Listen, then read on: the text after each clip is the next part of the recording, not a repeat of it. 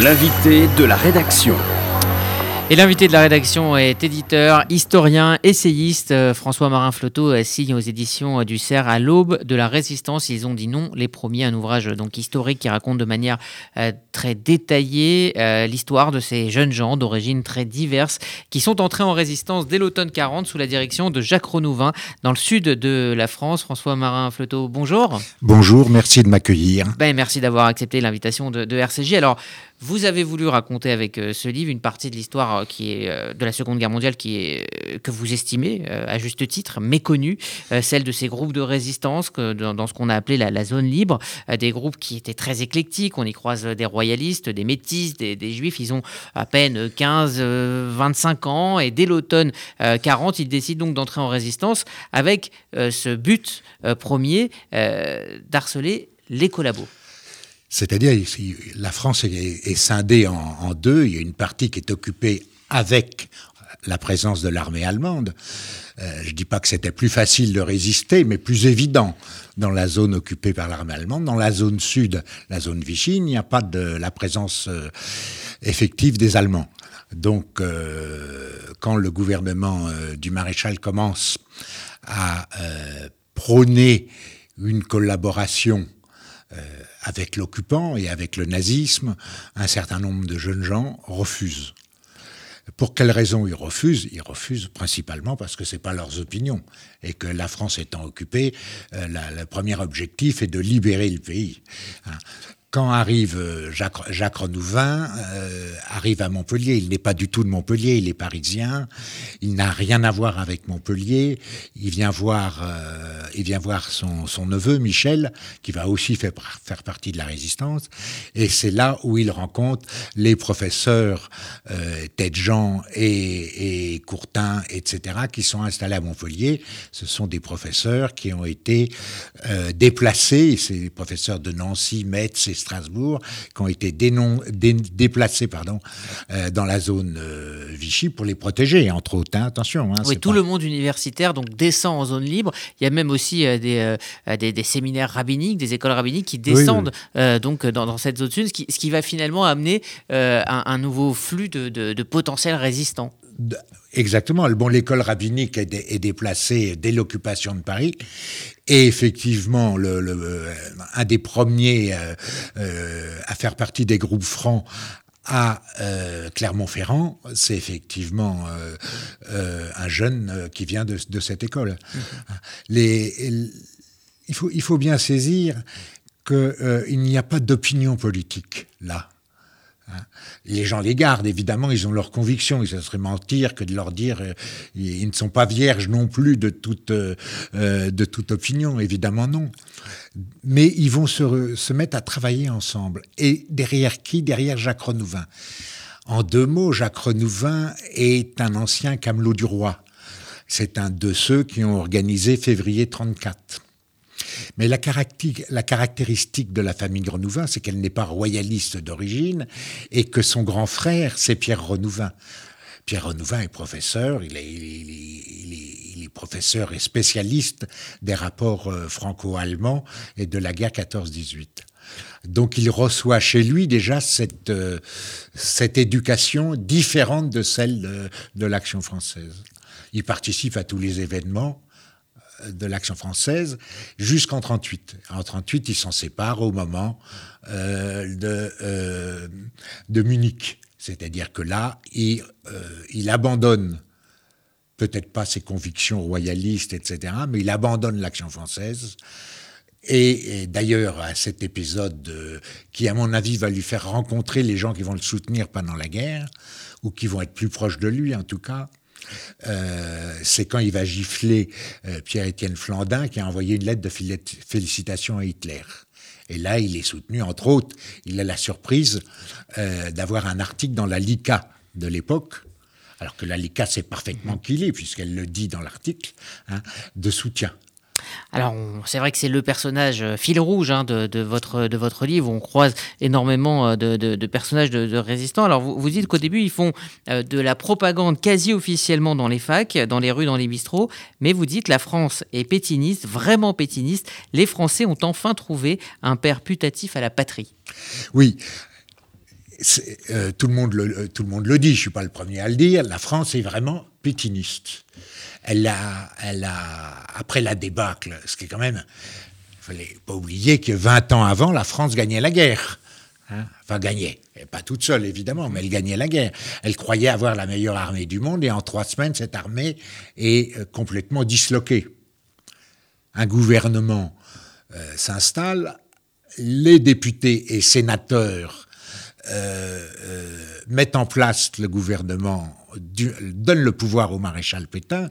Hein, ce n'est pas un coup d'État, il n'y a pas de, il a pas de, de, je dirais, de, de, de coup d'État ou de tentative. C'est pas vrai. C'est et c'est des gens. Les assemblées, ce sont les assemblées du Front populaire. Mhm. Donc pour tout le monde, de droite comme de gauche, le gouvernement légal, c'est celui du maréchal Pétain. Alors, euh, le groupe commence euh, par euh, des caillassages de, vitrines, etc. et puis finit par, se professionnaliser avec des explosions. On, fait des choses plus, plus, plus on va dire, sophistiquées, sans faire de mort, absolument. C'est ça qui est, important aussi. quel est, le, but de, ces groupes qui, dans plusieurs endroits donc, de cette zone libre, vont harceler, dans un premier temps, les, collabos? Alors le but, il Renouvin l'explique assez simplement. Le but, c'est de dénoncer les gens qui prônent la collaboration avec l'Allemagne. C'est simple, clair et précis. Qui que ce soit, que ce soit ses anciens amis ou d'autres. Mhm. Comment ils le font? Ils le font petit à petit, évidemment. Ça, ça n'est pas, on ne devient pas terroriste du jour au lendemain. C'est pas vrai. On ne n'est pas terroriste. Euh, on le devient parce qu'il y a des événements qui vont vous pousser à ça. Il est évident que la distribution de tracts et, euh, d'écrire des slogans sur les murs, euh, très rapidement, ça s'annonce assez inefficace. Donc la première tentative qui va être faite, ça va être terroriser les euh, vendeurs de journaux qui vendent ou qui mettent en vitrine. Donc c'est une bataille idéologique. C'est une bataille à ce niveau-là idéologique. Et petit à petit, évidemment, euh, pour bien se faire comprendre, euh, Renouvin et d'autres, hein, pas seulement Renouvin bien sûr, vont euh, s'attaquer à ceux qui prônent la collaboration et d'une façon violente. À partir de, fin 40, fin 40, 41, pardon, ils vont commencer à faire exploser les vitrines des collabos. Alors, euh, ils sont euh, fréquemment euh, arrêtés, recherchés, enfin, pas forcément recherchés, justement, il y a une, certaine. Hmm, on va dire, on, les laisse faire dans un, dans un premier temps, et puis, et puis les, choses se, crispent, et, très rapidement, ils vont devoir vivre dans la clandestinité. Oui, pour une raison simple. Au début, D'abord, ils sont pas nombreux. Hein. Euh, faut pas, il faut pas avoir un, une masse qui se met tout d'un coup à, à rejeter euh, la politique du maréchal. C'est pas vrai. Ils sont très peu nombreux. Donc leurs manifestations, c'est des, des, petites piqûres. Les seuls qui leur cassent les pieds, c'est les mouvements de jeunes collabos à l'origine. Mais très rapidement, quand ils vont commencer à faire sauter les les les, les, vendeurs de journaux, etc., ou les portes de, des collaborateurs. Euh, ça va finir dans la presse. Et d'un côté, Vichy en a besoin pour montrer qu'il y a des, des communautés. Alors, pour Vichy, ce sont des juifs, des communistes et des juifs, évidemment. Alors que la plupart ne sont ni communistes ni juifs. Même s'il y a donc des juifs ah, dans, ces, groupes. Il, y a, toujours eu euh, des gens qui se sont engagés euh, aussi. Euh, Jean-Pierre Lévy, Roger Nathan, Marc Bloch. Oui, bien sûr, il n'y a, aucun problème là-dessus. Mais c'est pas la majeure partie de, mhm. ces Mais c'est utilisé à des fins de ah. propagande par Vichy. Voilà, les explosions vont servir à ça. Renouvin va être assez rapidement recherché.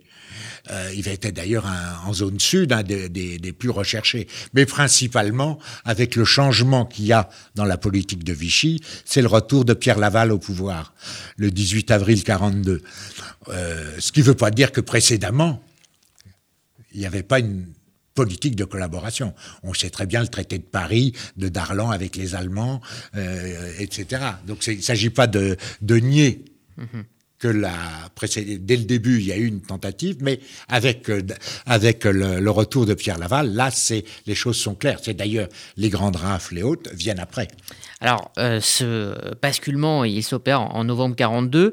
Euh, je vous cite, hein, osons le dire, ce n'est pas le cas dans la zone Vichy avant la fin de novembre 42. Ceux de la zone dite libre vont découvrir l'efficacité allemande. Ce ne sont plus des peines de prison ou des internements administratifs sans jugement qu'ils risquent, mais la déportation ou l'exécution arbitraire. Là, on arrive dans une deuxième phase de leur histoire et du livre.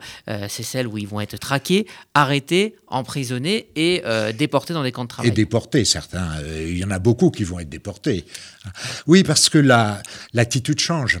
Avec le retour de Pierre Laval, euh, l'attitude globale change. La police, d'ailleurs, c'est plus que la police française devient, exagérons un peu, supplétive de l'armée allemande. Hein. Même si certains, euh, on le sait, certains policiers ont eu des attitudes de, cacher des gens, etc. Il ne s'agit pas de faire un bloc. Mmh, mmh, hein, euh, mais c'est ce qui va faire évoluer et aussi la clandestinité. Parce qu'au début, il n'y a que des gens comme Renouvin ou comme Nathan qui sont clandestins, mais très rapidement, le moindre résistant va devenir clandestin.